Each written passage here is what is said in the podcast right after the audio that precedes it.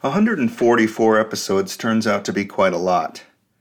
650 pages written in Calibri font size 11. I'm in the process of going through it all and cataloging the topics covered so that I might group them into chapters or lectures.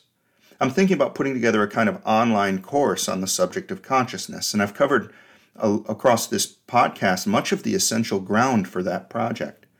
While I'm working on that, I hope you'll not begrudge the fact that these episodes come out a little less frequently than before. Today's episode is of the speculative kind.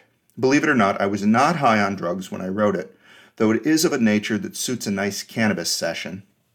These episodes are kind of fun to do because I allow myself to break free from what I actually believe and become open to contemplating what is, at least in principle, possibly true. I'm acting less as a scientist and more as a mystic, or a basement philosopher. Hell, maybe that's what I am. If we look closely at the material world using the most modern tools, we encounter non intuitive and strange observations. Quantum physics shakes up the natural world such that the hard problem of consciousness takes on a different hue.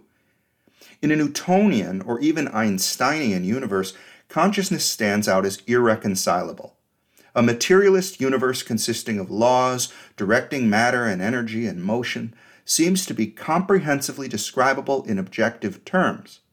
In that context, the existence of subjective phenomenology presents a problem.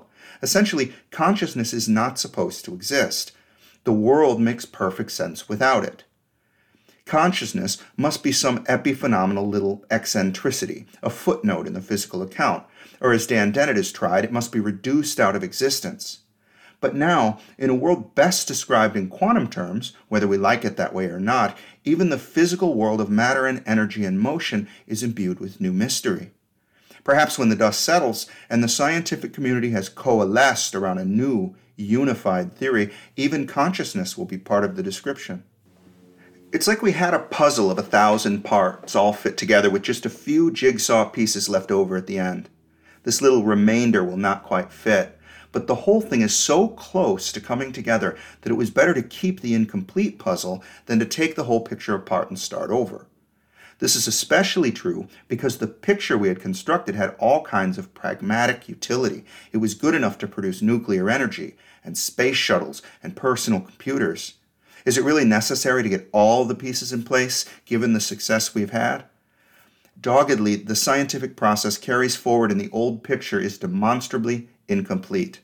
Quantum physics has taught us a new way that puzzle pieces might be connected, so we can at least hope, once again, when we put the thing back together, the remaining bits can be part of the solution.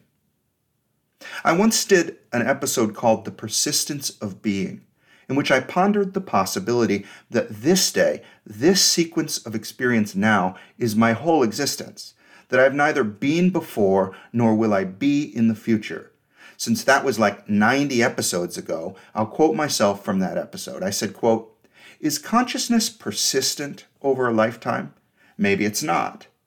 I've alluded to this concern in previous episodes, but I'd finally like to give this possibility some thought. If it seems obvious to you that your mind has amounted to one and the same being, every day going back to childhood, let's consider a thought experiment to locate a weak point in your conviction. Obviously, you have changed across your lifetime. Just as your body has grown and matured and gained experience, for better or worse, you nevertheless feel like the same person. You are one being that has more memories and knowledge and everything else. Here's the thought experiment. Suppose we could make an exact duplicate of you. You go under anesthesia. They wheel you on a gurney into an operating room. Now you wake up out of your deep unconsciousness, and there are two of you. You one and you two, it says on the placard next to you and the other guy. You are certain that you are the original. You remember everything that went down prior to the procedure, and here you are, every bit as you as you have ever been. You are you one, and the other is you two. Which is the original? After all, the other guy is every bit as certain that he is the original. This is the same problem as the old teleporter trick. If you are sending if all you're sending to the new destination is instructions for my recreation, how do I know that I will be the one who appears on the other side? This thought experiment, if its implications are correct, suggests that we might not persist across the human lifetime after all. Maybe each time this human wakes up, it conjures a new consciousness. That conscious being would have all the memories and context that the previous one had. It would not know that it was an impostor.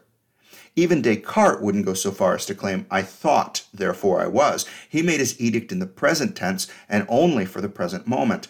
The past and the future would have been subject to doubt. Unquote. In that sequence, I pondered the possibility that every time the brain awakens into a new state of consciousness, a new being takes form until the brain switches back to a non conscious state. In a way, this is unfalsifiable nonsense.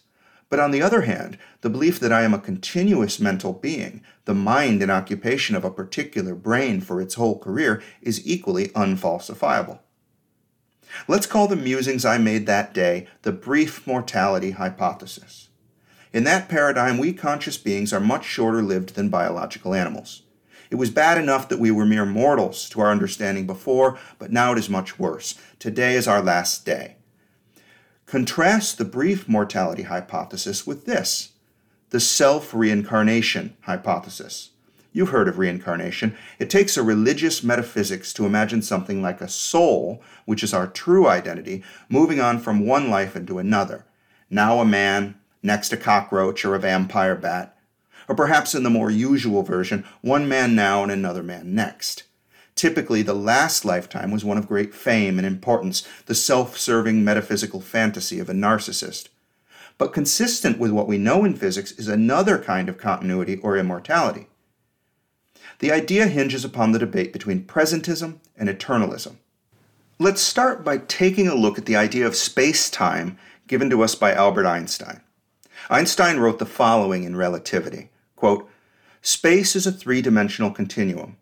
By this we mean that it is possible to describe the position of a point at rest by means of three numbers, coordinates, x, y, z, and that there is an indefinite amount of points in the neighborhood of this one, the position of which can be described by coordinates like x1, y1, z1, which may be as near as we choose to the respective values of coordinates x, y, z of the first point. In virtue of the latter property, we speak of a continuum, and owing to the fact that there are three coordinates, we speak of it as being three dimensional. Similarly, the world of physical phenomena, which was briefly called world by Minkowski, is naturally four dimensional in the space time sense, for it is composed of individual events, each of which is described by four numbers, namely three space coordinates xyz and a time coordinate, the time value t. The world is, in this sense, also a continuum. For to every event there are as many neighboring events as we care to choose, the coordinates x1, y1, z1, t1, of which differ by an indefinitely small amount from those of the event xyzt originally considered. That we have not been accustomed to regard the world in this sense as a four dimensional continuum is due to the fact that in physics before the advent of the theory of relativity, time played a different and more independent role. Unquote. So once we get to Einstein, we have come to understand time as a fourth dimension. Is this dimension to be disfavored when compared to the other three? In dimensions x, y, and z, the whole universe is understood intuitively to persist. It is the objects in space which might change positions, not the spatial continua themselves. If time is simply another dimension like those, another persistent continuum, then all times coexist. This idea is called eternalism. To explain, I'll take a bit from Dean Buonomano's book, Your Brain is a Time Machine. Buonomano writes, quote, Presentism, as the name hints, states that only the present is real. Under presentism, the past is a configuration of the universe that once existed, and the future refers to some yet to be determined configuration. Eternalism, in sharp contrast, states that the past and the future are as equally real as the present. There is absolutely nothing particularly special about the present. Under eternalism, now is to time as here is to space. Even though you currently find yourself to be in one point in space, you know that there are many other points in space, different rooms, cities, planets, and galaxies that are all equally valid places to be in. Similarly, even though you perceive yourself to be in a point in time you call now, there are past and future moments in time in which other beings and younger and older yous find themselves. Presentism certainly conforms to our intuition that as each instant of our lives transforms into a past moment, it is gone. Whether or not that moment leaves an imprint in our memory, the moment itself ceases to exist. Presentism also corroborates our feelings of control, that our decisions and actions shape an open future. Neuroscientists rarely have to grapple with the issue of presentism versus eternalism, but in practice, neuroscientists are implicitly presentists. They view the past, present, and future as fundamentally distinct, as the brain makes decisions in the present based on memories of the past to enhance our well being in the future. But despite its intuitive appeal, presentism is the underdog theory in physics and philosophy. Unquote. All right, so what does it mean for us conscious beings if the universe really is eternalist? If the present time from my point of view or yours, is just a location in a four dimensional space time. Well, that would imply that we are immortal. Not immortal in the sense that we exist at all times past a certain starting point. That's the presentist conception of immortality. Rather, the eternalist conception would have us existing across a certain span of the temporal dimension. Since all time exists, and since we exist somewhere within the set of all time, we must therefore exist. Since such a universe is eternal, so are we, trapped in time like a bug in amber. What should we expect this to mean for us?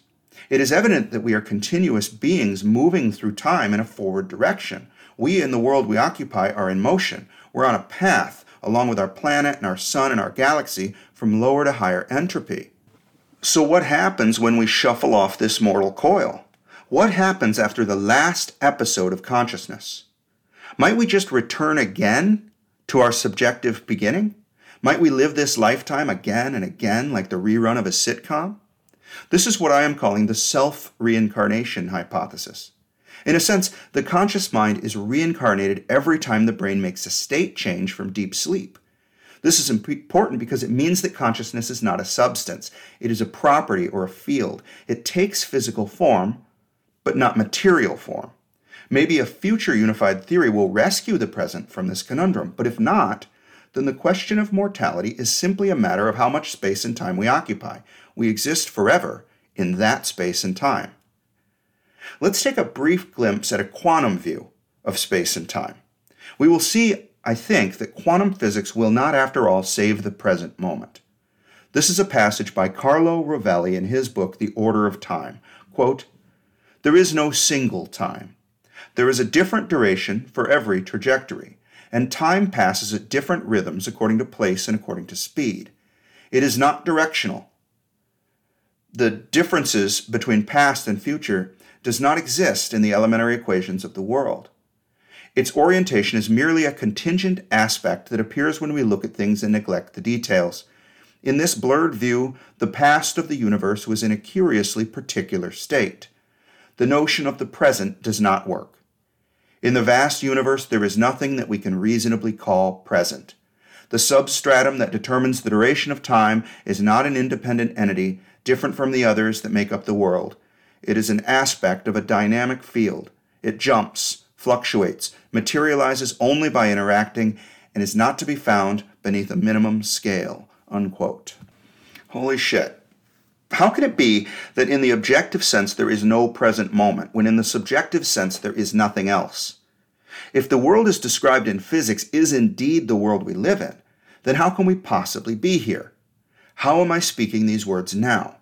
Is this conception, that afforded by quantum theory, constructing a solution to the puzzle that still leaves consciousness out? Maybe so. As for the self reincarnation hypothesis, we can't yet rule it out. What if, for example, this is my only day on Earth and I keep repeating it like Groundhog Day? I mean, why not? Or if I exist for the lifetime of this animal's working brain, why not experience the whole thing over again?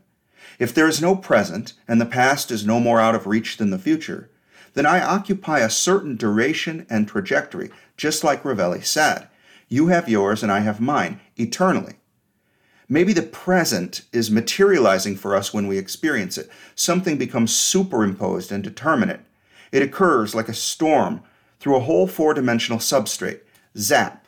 In that place and time, the superposition manifests, and there a present moment takes hold, Conscious beings behold it, like a scene in a movie disconnected from all the rest. Zap! This scene unfolds, and just as quickly it disappears. We are not living our lives through linear time, but zapping in and out of existence with the stochasticity of the universal storm.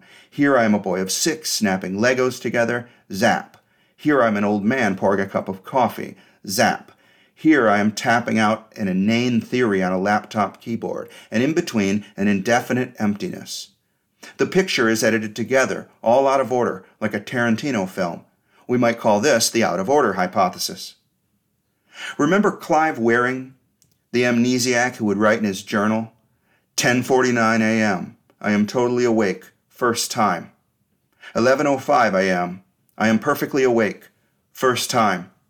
Maybe when the brain's memory system is broken down, the illusion of continuity is dispelled. Maybe Clive Wearing is experiencing how it really is. I suppose, given all the alternatives presented today, the self reincarnation hypothesis is preferable. It would be nice to know that in fact we are living a coherent subjective life from birth until death. After all, this is the way it seems to us. Would I wish to keep repeating it, though? I guess I would. I'm not in each retelling of the tale becoming bored with its redundancy. For my situation in space and time, all the future is a novelty.